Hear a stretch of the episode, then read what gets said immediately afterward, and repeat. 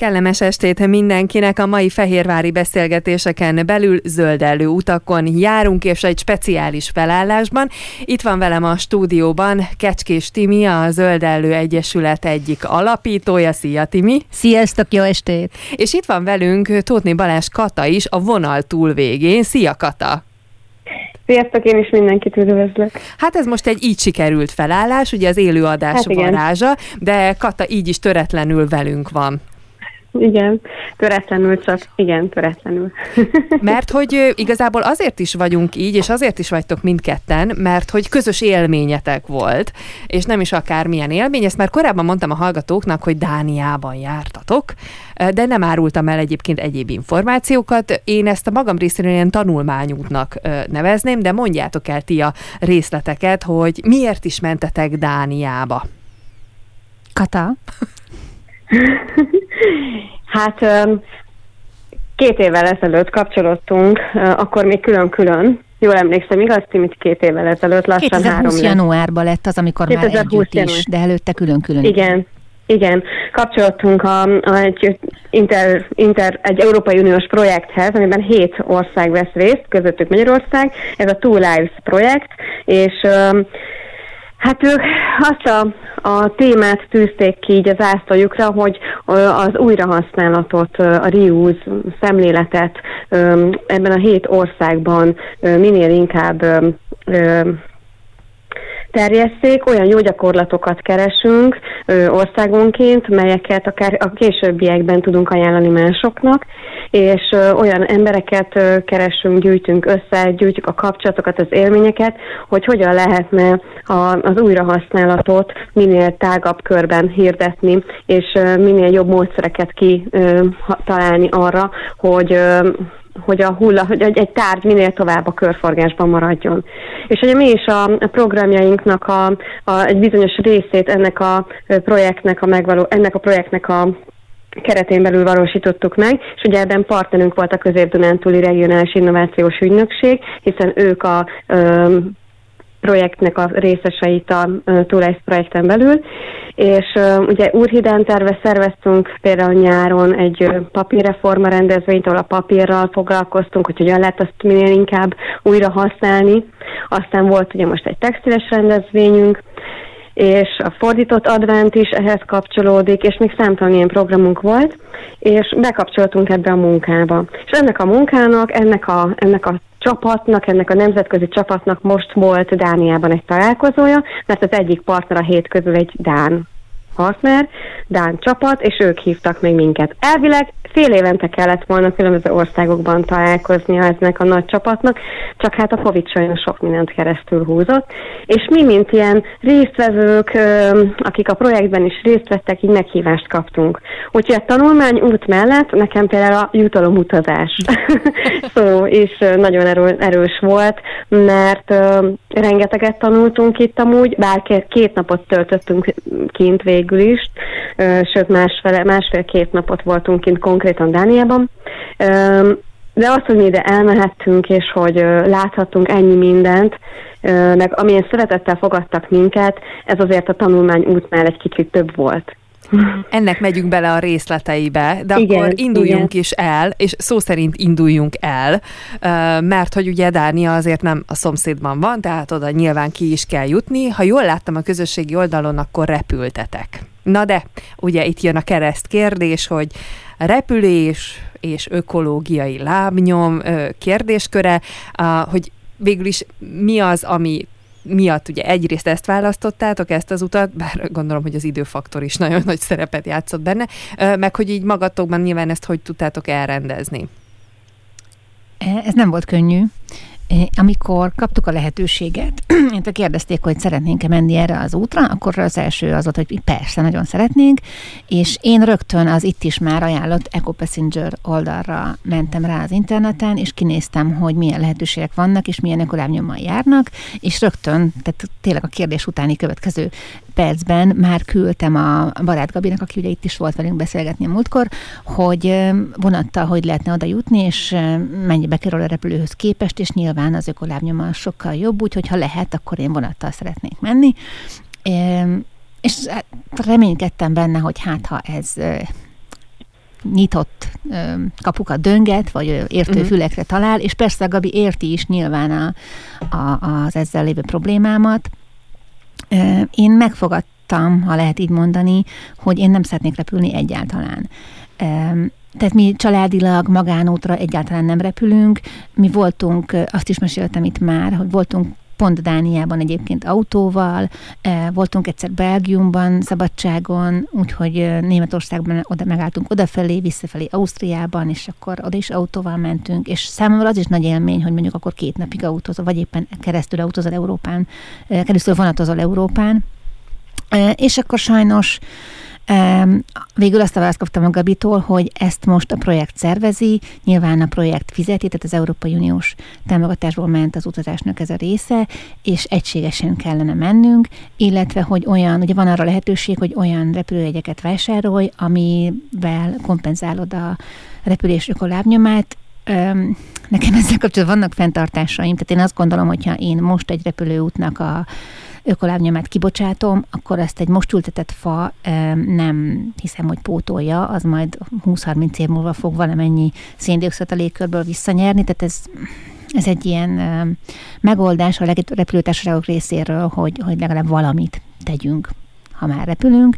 Most nyilván én egyszer repültem az elmúlt nem tudom hány évben, beszéltük is a Katával, hogy én életemben most repültem harmadszor, tehát nem vagyok egy nagy ökológiai pusztító ilyen szempontból, és azt ígértem meg a közösségünknek, hogy össze fogunk szedni annyi, annyi tudnivalót, annyi új információt, annyi jó gyakorlatot, hogy azt remélem, hogy a következő években, amit ebből kaptunk, az nagyobb mértékben járul uh-huh. hozzá a zöld célokhoz, mint amennyiben az a repülés most betett neki. Ezt megint lehet magyarázkodásnak érezni, én is érzem magamon, hogy ez az. Tehát én nem, nem nagyon sikerült magamban így a lelkismert fordulás részt elrendezni, mondhatni kényszerhelyzet volt, persze senki sem tartott pisztolyt a fejünk között, de kötelező részt vennünk ezen a, az úton. Üm, viszont, üm, tehát mondhattam volna, hogy akkor nem megyek, ha repülés. Nagyon szélsőséges megoldásnak éreztem volna, és hát tegyük a szívünket a kezünkre, ki az, aki nemet mond egy ilyen lehetőségre. Hát fél, főleg, hogy egy adott céllal mentetek, Igen. tehát hogy nem egy kikapcsolódás volt a lényege. Nyilván ez közben az is az embernek, de hogy nem azért mentetek, hanem azért, hogy tényleg ezeket a jó gyakorlatokat begyűjtsétek. Tehát mondjuk úgy, hogy ez egy ilyen munka, ez egy ilyen business trip volt. Abszolút business trip volt, igen. És az még a lényege, hogy ugye volt, ahogy Kata is mondta, hogy hét ország vesz benne részt, és mind a hét országban lett volna tanulmányút, viszont ebből többet elsodort a Covid úgy, hogy eltudott későbbre, és több elmaradt teljesen, mert kétféle típusa van ezeknek az utaknak. Az egyik az, amikor konferencia van, és akkor most is volt egyébként meeting is, és egyáltalán nem volt unalmas, tehát nem gondolom azt, hogy amikor csak konferencia van, akkor az van, hogy ülnek egy tárgyalóba és, és unatkoznak, hanem akkor is hasznos dolgokról van szó. De amiatt nem muszáj már találkozni, amiatt ugye most uh-huh. fantasztikus online lehetőségek vannak, hogy hogy lehet, és voltam is két online konferencián ezzel a csapattal már. A másik része viszont az, azt tudják, hogy study visit, amikor konkrét dolgokat mutatnak meg, konkrét helyekre visznek el. És hát nyilván majd beszélünk róla, láttunk újrahasználati központot, amiből Magyarországon kettő van, és nagyon jó példa volt, hogy ilyet hogyan lehet egyszerű eszközökkel csinálni. Láttunk hulladék égetőt, ától cettig elmondták ott helyben nekünk a Dán hulladékgyűjtési és újrafeldolgozási mhm. rendszer, tehát ö, olyan dolgokat láttunk, amihez személyesen ott kellett lenni. Tehát nem érzem fölöslegesnek az utat olyan szempontból, hogy ezt nem lehetett volna ezt uh-huh. a formáját online megoldani. Uh-huh. Igen. Akkor mi volt a program egyébként? Ez két nap volt, azt mondtál? Hát úgy volt két nap, hogy keddi napon repültünk, aznap este csak egy vacsora, meg ismerkedés volt, a szerdai nap az teljesen programokkal volt teli, és a csütörtöki az itt délig, úgyhogy mi már az ebédről eljöttünk, mert nekünk úgy jött visszafelé uh-huh. a mhm. repülőnk, de volt, aki még azt hiszem uh-huh. háromig, négyig volt a teljes program, csak annak a végére, ami már lemaradtunk. És akkor mi volt a program? Akkor ezt hogy építették fel nektek? A szerdai nap az meetingekkel kezdődött, de nagyon érdekes prezentációkkal, és abban is volt úgy gyakorlati rész, hogy például van, ez egy Orhus nevű városban volt, ja mondjuk ki, hogy Dánia is egy nagyobb ország ahhoz, hogy ne azt mondjuk, hogy csak úgy a Dániában voltunk. Orhus Dánia második legnagyobb városa, 350 ezeres lakosságú, kikötőváros, és van Orhuszban egy Ripper Van nevű vagy gondolom nem is egy van, kis furgon, aminek a hátulja, a furgon doboza ki van alakítva úgy, hogy polcok vannak benne, szék, asztal, és a fúrótól a varrógépig nagyon sokféle szerszem meg eszköz. Ez oda jött a meeting helyszínére, és csak egy kávészünetben meg lehetett nézni, le lehetett fotózni, be lehetett menni, hogy ez hogy működik. Én értem volt gyakorlati része is. Egyébként a, aki a Dán oldalról a projektnek a, a főszereplője, az a közös hulladékfeldolgozó és fűtő mű. Tehát olyan, mint hogyha itt a szép hő és a depónia, depónia igen, egy e, cégként működne, és az azért van, mert Orhusban is környékén csak a hulladéknak a 3-4 százaléka kerül hulladéklerakóba, a nagy részét égetik, és azzal fűtik az egész város, csak vagy 350 ezeres város csak azzal fűtenek. Tehát ez, ez löbbenetes adat volt számomra, hogy gyakorlatilag nincsen, vagy minimális a gáz fűtés. Hát ez már Igen, és mi a, mi a, igen, és még azt el kell, hogy mondjuk, hogy nem csak mi mentünk el a KDRI-vel, hanem a Veszprémi hulladékkezelőnek a vezérigazgatója és a stratégiai vezetője is velünk tartott, ugyanis őket ez nagyon-nagyon érdekli, és olyan lehetőségük van arra, hogy ezt Magyarországon is megvalósítsák. És hát látták a, a a lépéseket, melyeket meg kell tenni, de hát azért még, tehát ez egy nagyon komoly rendszer, ami most ott Dániában minket fogadott, most itt a hulladék telep és az égetővel kapcsolatban tudok így pár dolgot mondani, tehát azért ezek a 60-as, 70-es évektől kezdve kialakult rendszerek, természetesen van olyan eleme, ami még csak mondjuk 5 éve vagy 10 éve működik, de, de ezek, ezek komoly állami támogatással átgondolt stratégia alapján kialakított kialakított rendszerek, és azt látták ők, hogy azért nagy a különbség nem csak a rendszer, hanem a gondolkodásmódban is. Úgyhogy míg nálunk ez a szám, amit a Timi most mondott, hogy 3-4 százalék kerül égetőbe, és azzal is sikerül mondjuk egy Orhus nevű, egy nagyvezető város, ami 350 ezer lakos, plusz a környéke ellátni energiával, itt nálunk 70 százalék. Tehát, hogy óriási a különbség, és azt képzeld el, Zsuzsa, amikor bementünk a telepre, én nem is hittem el először, hogy nem értettem, hogy hol vagyunk, és mondták, hogy ez a hulladék udvar, vagy hát ilyen szeméttelep végül is, mi így hívnánk, a hulladékkezelőnek ugye a telephelye, hogy ez egy tiszta hely volt.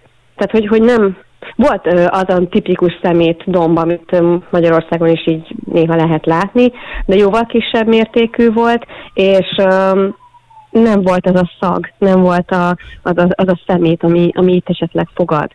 Nagyon-nagyon átgondoltan, szinte minden apró részlet már arra megy, hogy hogyan lehet azt újra használni, hogyan lehet újra hasznosítani, hogyan lehet a szemetet is, vagy a hulladékot is hasznunkra fordítani. De nagyon tényleg uh, megdöbbentő volt, és okos dolgok voltak. Tehát annyira logikusan össze van uh, állítva egy-két dolog, hogy, hogy pikpak meg is értettük, és, és tényleg így szinte csak a fejünkre csaptunk, hogy de hát akkor mi miért nem így. De egyébként ebben az egészben nekem az nagyon tetszik, hogy olyan szakemberek is mentek, akik ebben kompetensek, hiszen igen, nyilván ti is igen. tudtok egy csomó mindent, de azt, hogy ezt hogy kell kialakítani, hogy ennek mik a lépései, azt nyilván mivel nem ebben dolgoztok, ezt nem látjátok át, és, és nekem Nekünk, ez igen, egy óriási igen. dolog, hogy olyan is elment, aki viszont tudja, és az oké, okay, hogy nem most lesz, de hogy, hogy, hogy lehet ilyen egyáltalán? Más, én azt gondolom, hogy más szektor vagyunk. Uh-huh. Tehát azért mi a civil szférából jövünk, úgymond egy kicsit a felhasználói oldalról, tehát mi inkább edukálni tudjuk az embereket. Tehát arra is óriási szükség van, hiszen lehetséges, hogy mondjuk a, egy hulladékkezelő kitalál egy módszert, kitalál egy rendszert, de arra az embereket meg is kell tanítani. Tehát valahol ennek a kettőnek, a szemléletformálásnak és a jó kitalált, jó kitalált közszolgáltatásnak együtt kell ö, mozognia.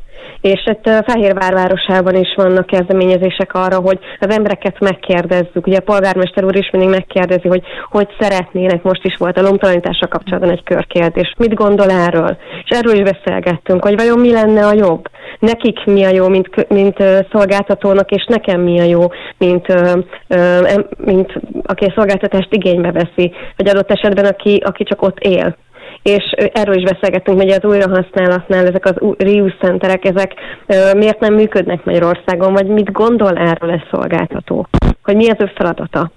Tehát, hogy nagyon érdekes, hogy másképp gondolkodunk, és mást tartunk előrelépésnek. Mert például azt mondták nekünk, hogy, hogy Magyarországon lehet, hogy inkább az, azt tartjuk fejlődésnek, hogy a szolgáltató elviszi tőlem háztól például a számomra felesleges dolgokat. Itt pedig az az előrelépés, hogy van egy hely, ahova bevihetem, és ott más pedig elhozhatja, és így a tárgyról tudom, hogy jó helyen lesz, tehát hogy újból más hasznát fogja ennek venni. Tehát, hogy másképp gondolkodunk. De ezeket jó ö, megismerni, ugye más nézőpontokat, azt, hogy más hogyan Igen. csinálja, és aztán ö, a megfelelő szakemberek megnézik, hogy a saját területükön és Magyarországon ez hogyan kivitelezhető. A, a szemét és a, a fűtés után nézzük meg azokat a területeket is, amik viszont hozzátok mondjuk közelebb álltak.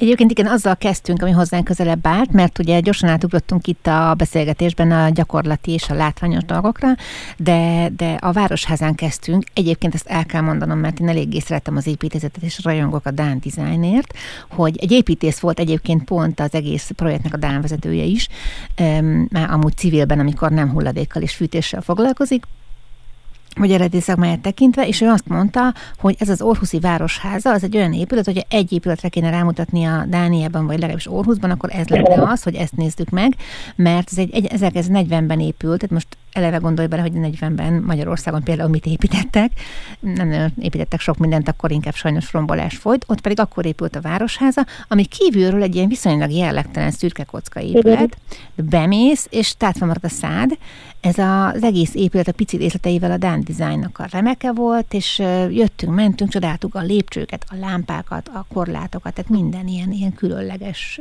ragyogó, és közben nagyon minimalista volt, mert önmagában az épület nagy élmény volt, ez kitérő, ezt el kellett mondanom.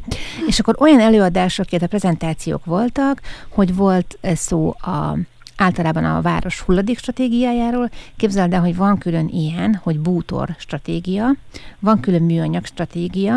Ezek nagyon átlátható, tehát ezt is ott is Gabiék is mondták, hogy Magyarországon, hogyha egy valamilyen ilyen, ezek mind ugye önkormányzati szervezetek. Hogyha egy önkormányzati szervnek van egy stratégiája, akkor egy ilyen 200 oldalas óriási dokumentum, rengeteg-rengeteg szöveggel és jogi szakszóval és egy lakosság számára kevésbé érthető.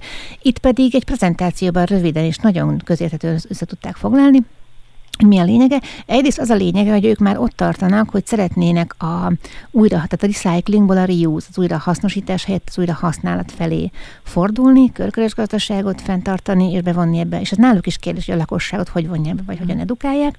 És a bútor stratégiában például nagyon tetszett, és ezt már itthon is reklámoztam egy-két helyen azóta, hogy az összes önkormányzati eh, épület, hivatal, iskola, hogyha bútort akar beszerezni, vagy le akarja cserélni a meglévő készletét, akkor köteles először megnézni az általuk kialakított bútorkatalógust, amiben azok a bútorok szerepelnek, amik bármelyik ilyen intézményben fölöslegessé váltak. És először kötelesek abból választani, és ha van épp, és oda megfelelő, mondjuk méretben megfelelő íróasztal, szék, stb., akkor először kötelesek onnan választani, és csak ha nincsen, ami megfelel, akkor szerezhetnek be újat, és eh, ez nagyon tetszik magában az újrahasználat, mint ötlet, de azt is mondták, hogy ott ott egy, a dánok elég sokan voltak ezen a meetingen, nyilván ők a házigazdaként, tehát nem csak közvetlenül, akik ezen a stratégián dolgoznak, hanem akik érintettek különböző helyeken.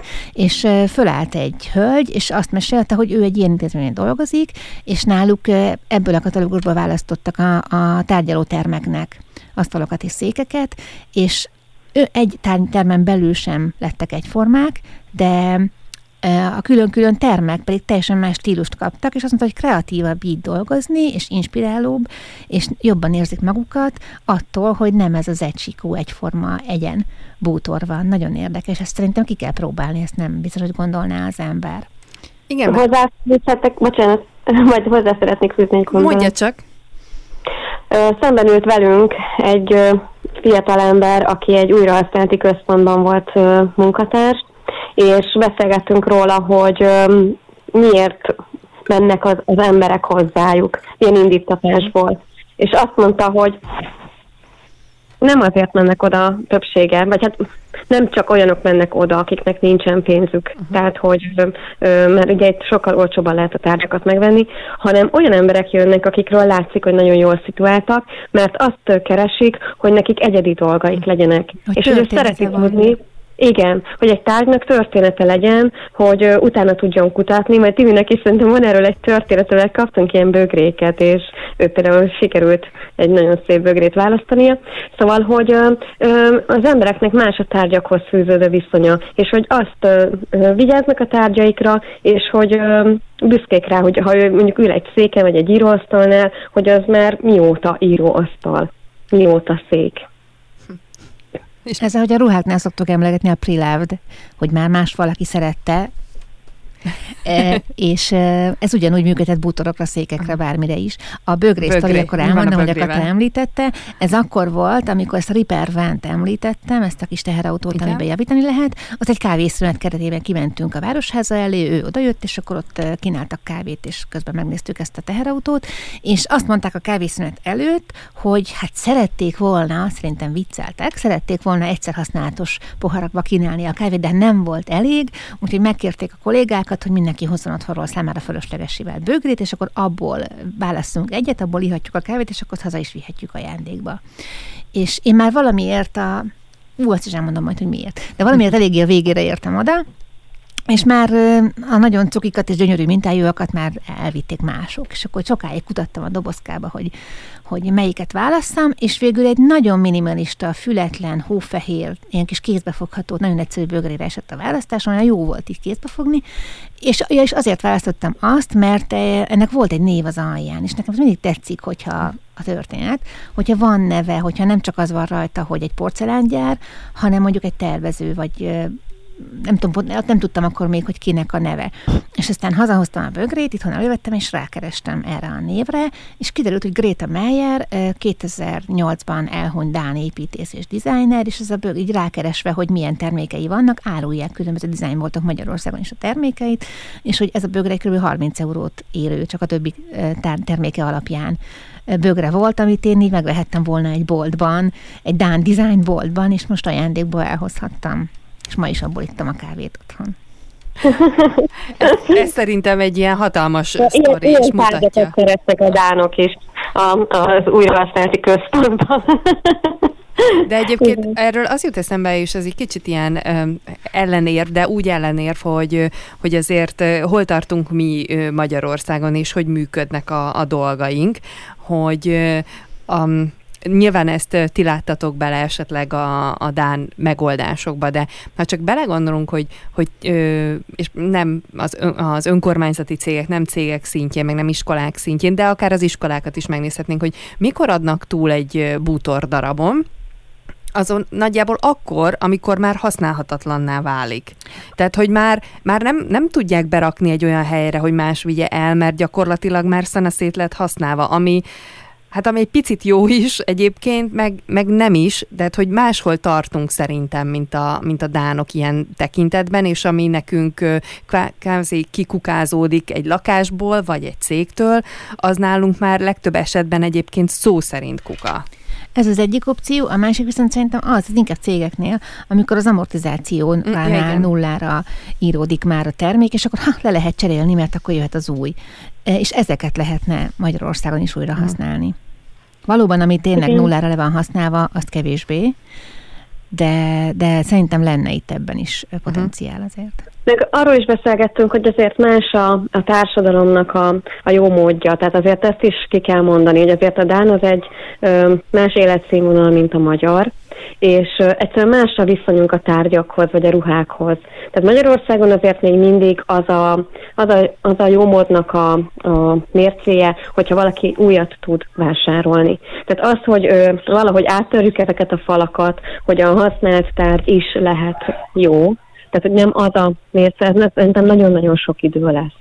Tehát, hogy, hogy ezt is azért meg kell érteni, hogy másképp, a másképp gondolkodásnak nagyon komoly, mély történelmi okai is vannak. Tehát ehhez nekünk szerintem idő kell. Viszont azért voltak olyan ö, kisebb megoldások, vagy kisebb léptékek, amiket itthon is azért meg tudunk valósítani. Igazából volt olyan, ami már van is itthon, tehát bögrepolcunk igen, olyan is, is van. Igen, igen, Másrészt igen volt egy nagyon érdekes, és ez pedig a műanyag stratégiával függ össze, és egy egymásra épülő, nagyon érdekes logika.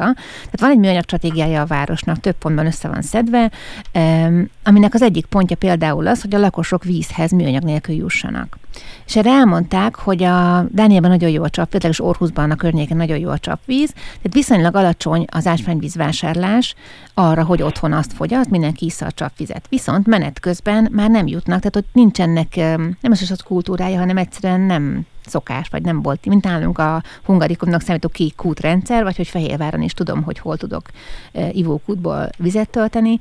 Ott ez így nem volt egyszerűen, és kénytelenek voltak az emberek, vagy hát még most is ez alakulóban van, palackot venni ahhoz, hogy vizet ihassanak mm. útközben. És ez a lépés egy része volt a műanyag stratégiának, és 12 ponton hoztak létre ivókutakat Orhuszban, kék színnel jelölve, hasonlóan kicsit, mint a mi kutunk csak nyilván modernebb, mint ezek a tényleg nagyon retrónak számító Viszont kutak. nekünk ehhez van történetünk. Igen, így van, így van. És ezben megelőztük, hát nem is tudom, gyerekkoromban is voltak uh-huh. kék kutak, tehát ez így szerintem abszolút megelőztük a korunkat ezzel. Meg a dánokat. Meg a dánok korát, igen.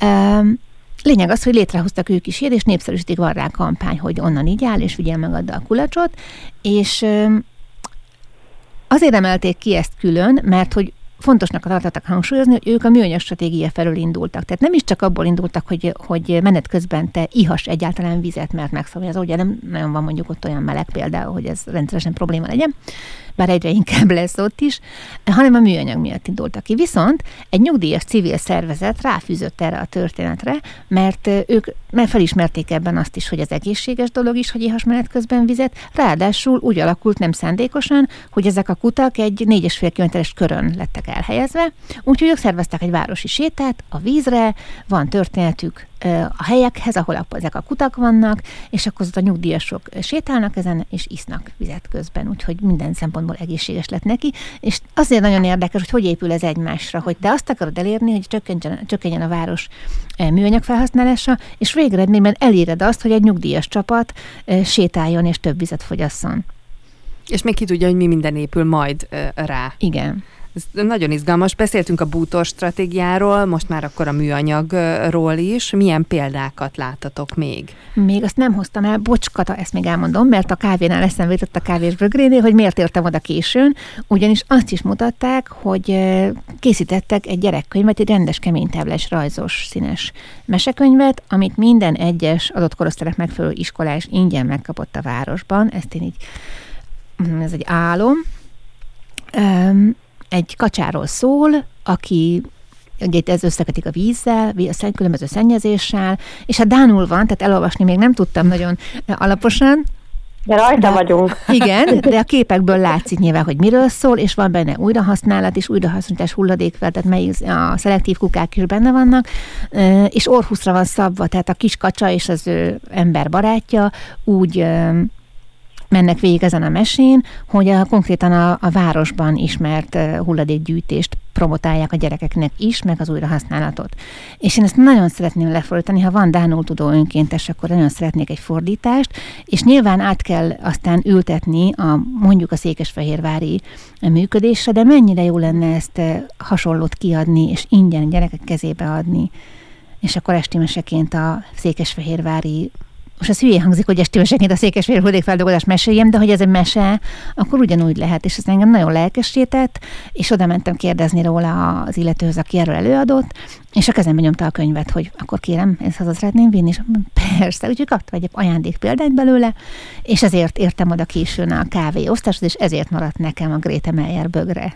De mindennek oka van, úgyhogy szerintem nagyon jól jártál jól jártam, így ezzel a, ezzel a bögrével. Szóval mit láttatok még? Ami nekem nagyon tetszett, az kettő, kettő dolog.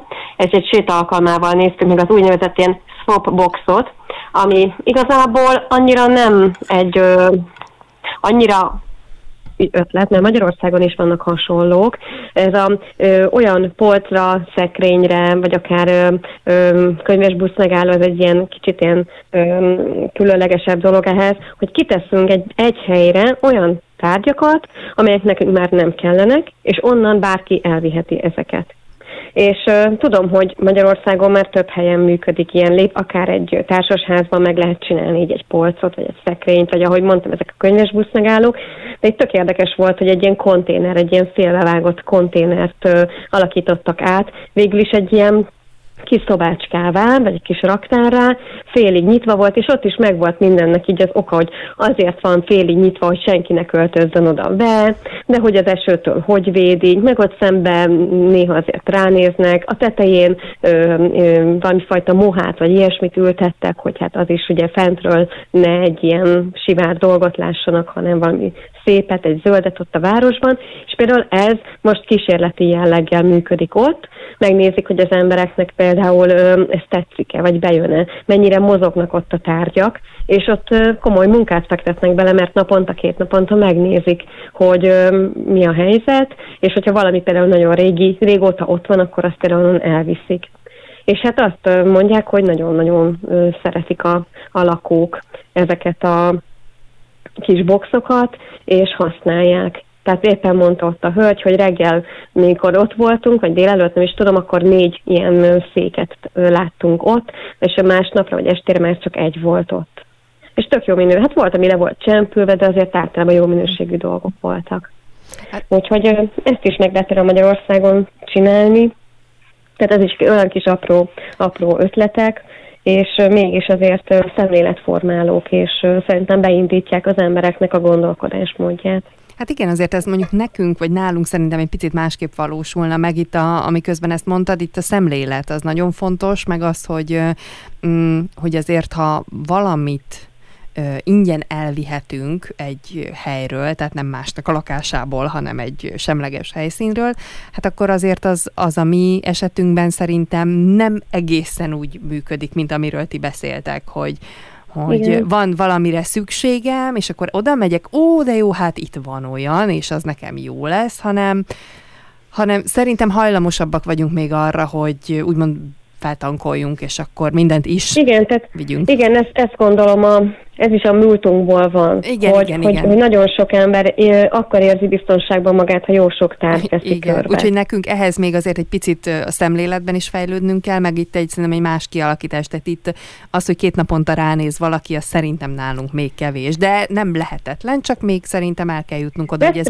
azt mondták, hogy megpróbálják. Kíváncsi Tehát, hogy nekik, én is. Én is kíváncsi vagyok, mert szerintem um, én, én két módját látom amúgy a szemléletformálásnak. Az egyik, amikor ö, ö, megpróbálom megismerni azokat, akiket ö, próbálok formálni, tehát a közegenet, és akkor ö, ö, szépen lassan rávezetem őket. Most, amit te is mondtál, hogy akkor mondjuk csak egy ö, pénzért lehetne elhozni, vagy csak egyet hozol, egyet vissza. Tehát ilyen szabályokat uh-huh. adok, és akkor hát, ha előbb-utóbb ö, valahogy rávezetem őket, de az is jó esetleg, hogyha csak úgy bedobom. És akkor ő, a, a, a, szer, a közösség form formálja azt a dolgot.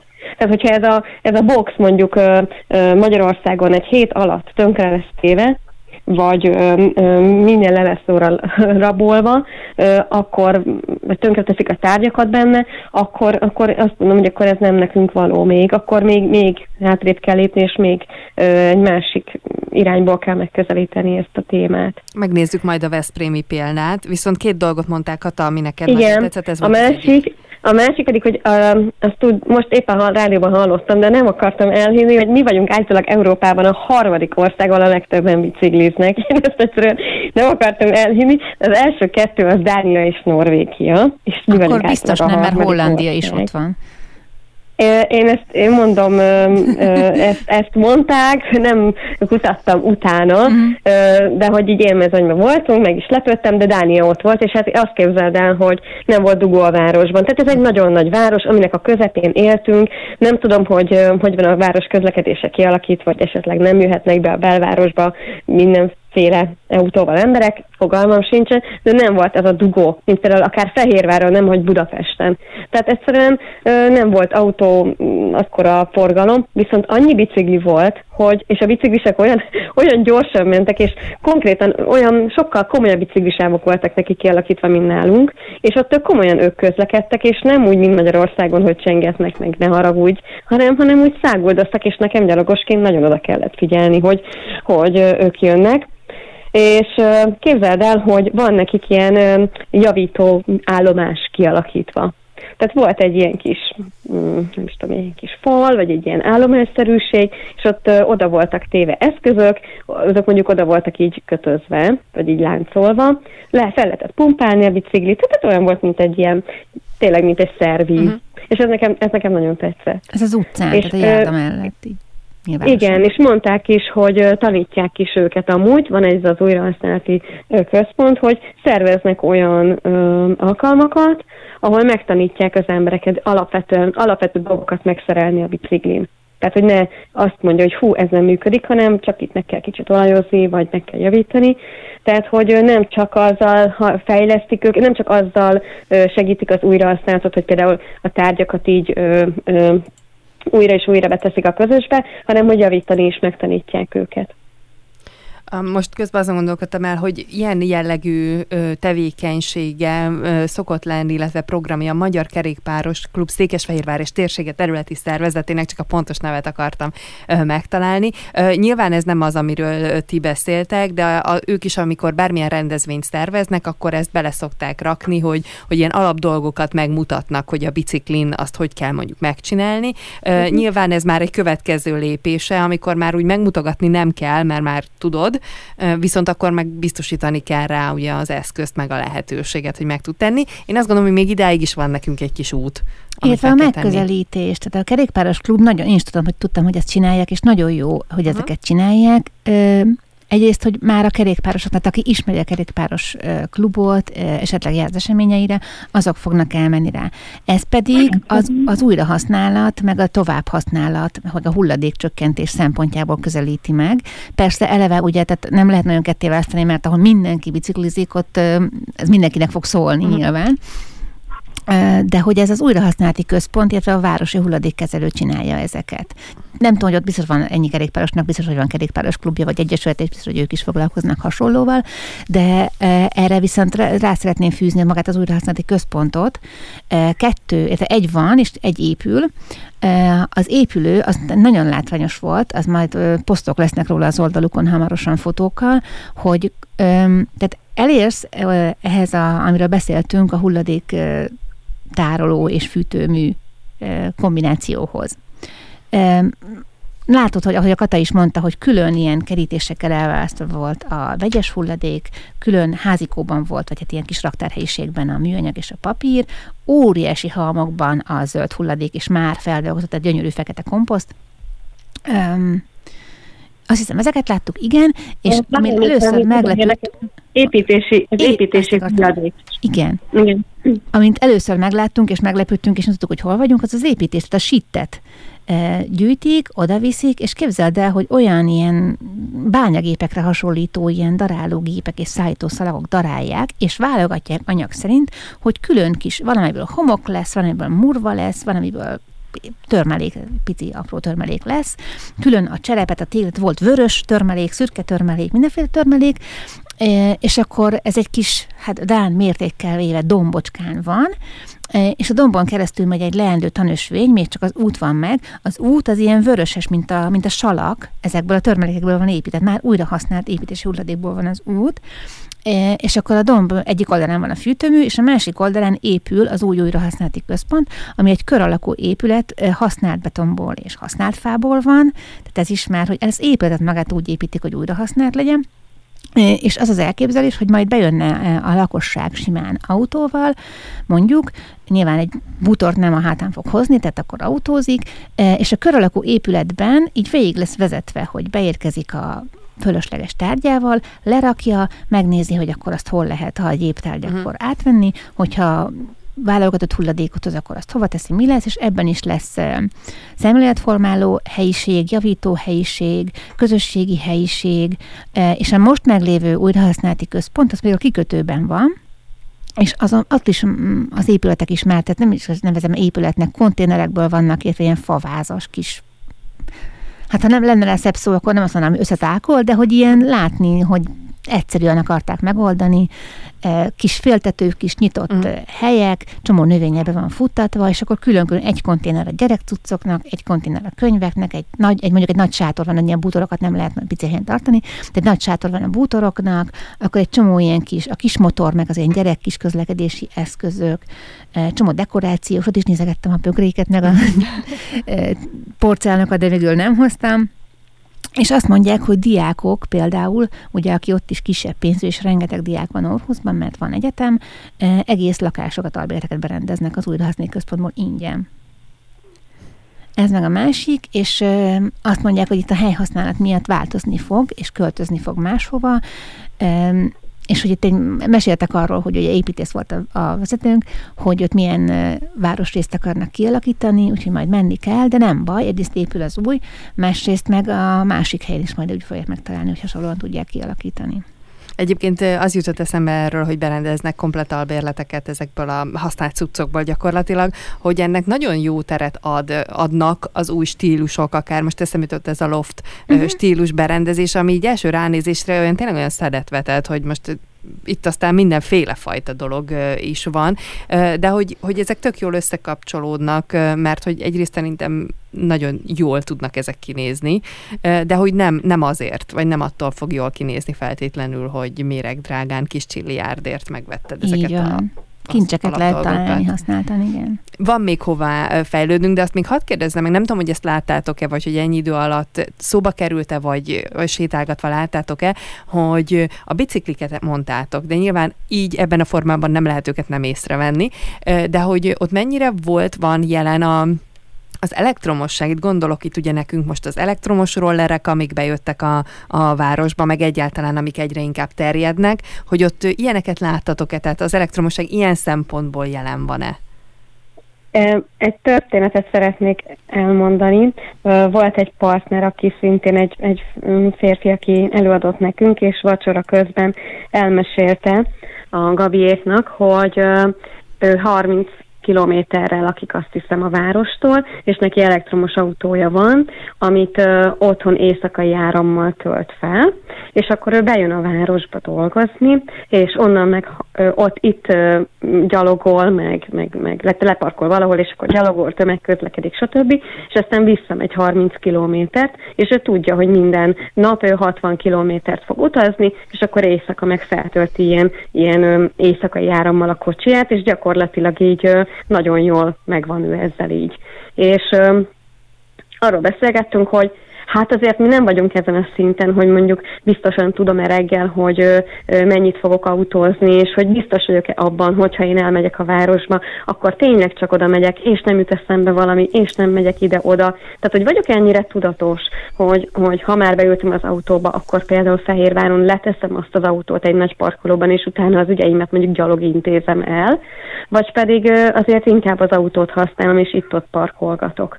Tehát, hogy, hogy ők is használnak így elektromos dolgokat, így erre jutottam, erre akartam így mondani, de nagyon tudatosan. Tehát ez a férfi például, és ez neki teljesen természetes volt, és nem ért tettük így egymást. Mm. hogy, így, hogy ő minket, és, és mi meg őt, hogy, hogy most mit, mi majd meglepődve, te meg mit nem értesz. Tehát, hogy ez ilyen ö, érdekes dolog volt. Én amúgy ezen kívül talán egy, igen, egy-két ilyen a, a, a, autót láttunk, igen. Biciklit én nem láttam például elektromosat, vagy, vagy mást. Én rollert nem láttam, szerintem az roller rendszer nincs, mert azt gondolom, hogy a rengeteg bicikli miatt fölösleges uh-huh. lehetett. Igen, igen, uh, igen. Viszont biciklit láttam elektromosat többet is, és szerintem részben azért, hogy nem is vettük észre mindegyiket, de részben azért száguldoztak. Uh-huh. Másrészt pedig ezt nem tudom, hogy mennyire közismert. Én már láttam Dániában korábban is, hogy nagyon elterjedt az ilyen teherbicikli, aminek ja, egy igen, fényből igen. hegesztett jókora, tehát egy láda tulajdonképpen van, vagy hátul, vagy az ülő hely előtt, és a kormány, vagy olyan is van, a kormány tolják. előtt van. Igen, tolják maguk előtt, Igen. amiben ugye bevásárolsz, meg nagyon sok minden tényleg haza lehet benne vinni, illetve én olyat is láttam, hogy gyerekek ültek, vagy feküdtek Igen. benne, vagy hát hú, nagyon sok ezek is utánfutós uh-huh. kocsi, meg az elől, elől ülök, és ülök, tehát elő van a, ez a doboz, és akkor a gyerek a kis pici baba a hordozóban benne van. Úgyhogy azt is, őt is lehet úgy hordozni, vagy hát vinni magunkkal biciklivel, és ezeknek nagyon soknak volt, én úgy láttam általános segítése, mert uh-huh. ugye sokkal több súlyt viszel, mint hogyha csak te bicikliznél. Milyen egyébként, ez, igen. bocsánat, a Dán időjárás, mert itt nálunk ugye abban a pillanatban, hogy esik az eső, hirtelen mindenkinek az esernyő az az autó lesz. Hát nekem az uh-huh, a történetem, uh-huh. hogy én viszem Dániába a jó időt. Tehát én mondom, háromszor voltam, és mind a háromszor ragyogó napsütés, kivéve az utolsó csütörtökön már esett.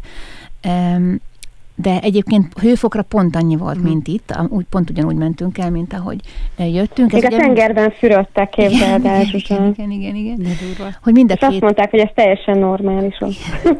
mind a két országban nagyjából ez az épp sem ilyen idő van, tehát hogy még már nem volt meleg itthon, és még, még nem volt tél ott sem, de esőben is, tehát ugyanúgy bicikliztek, és uh-huh. esőkabátos, és ezt a esővédő fóliát a uh-huh. gyerekek elé húzós módszert láttunk, meg a bekötött bicikliüléseket.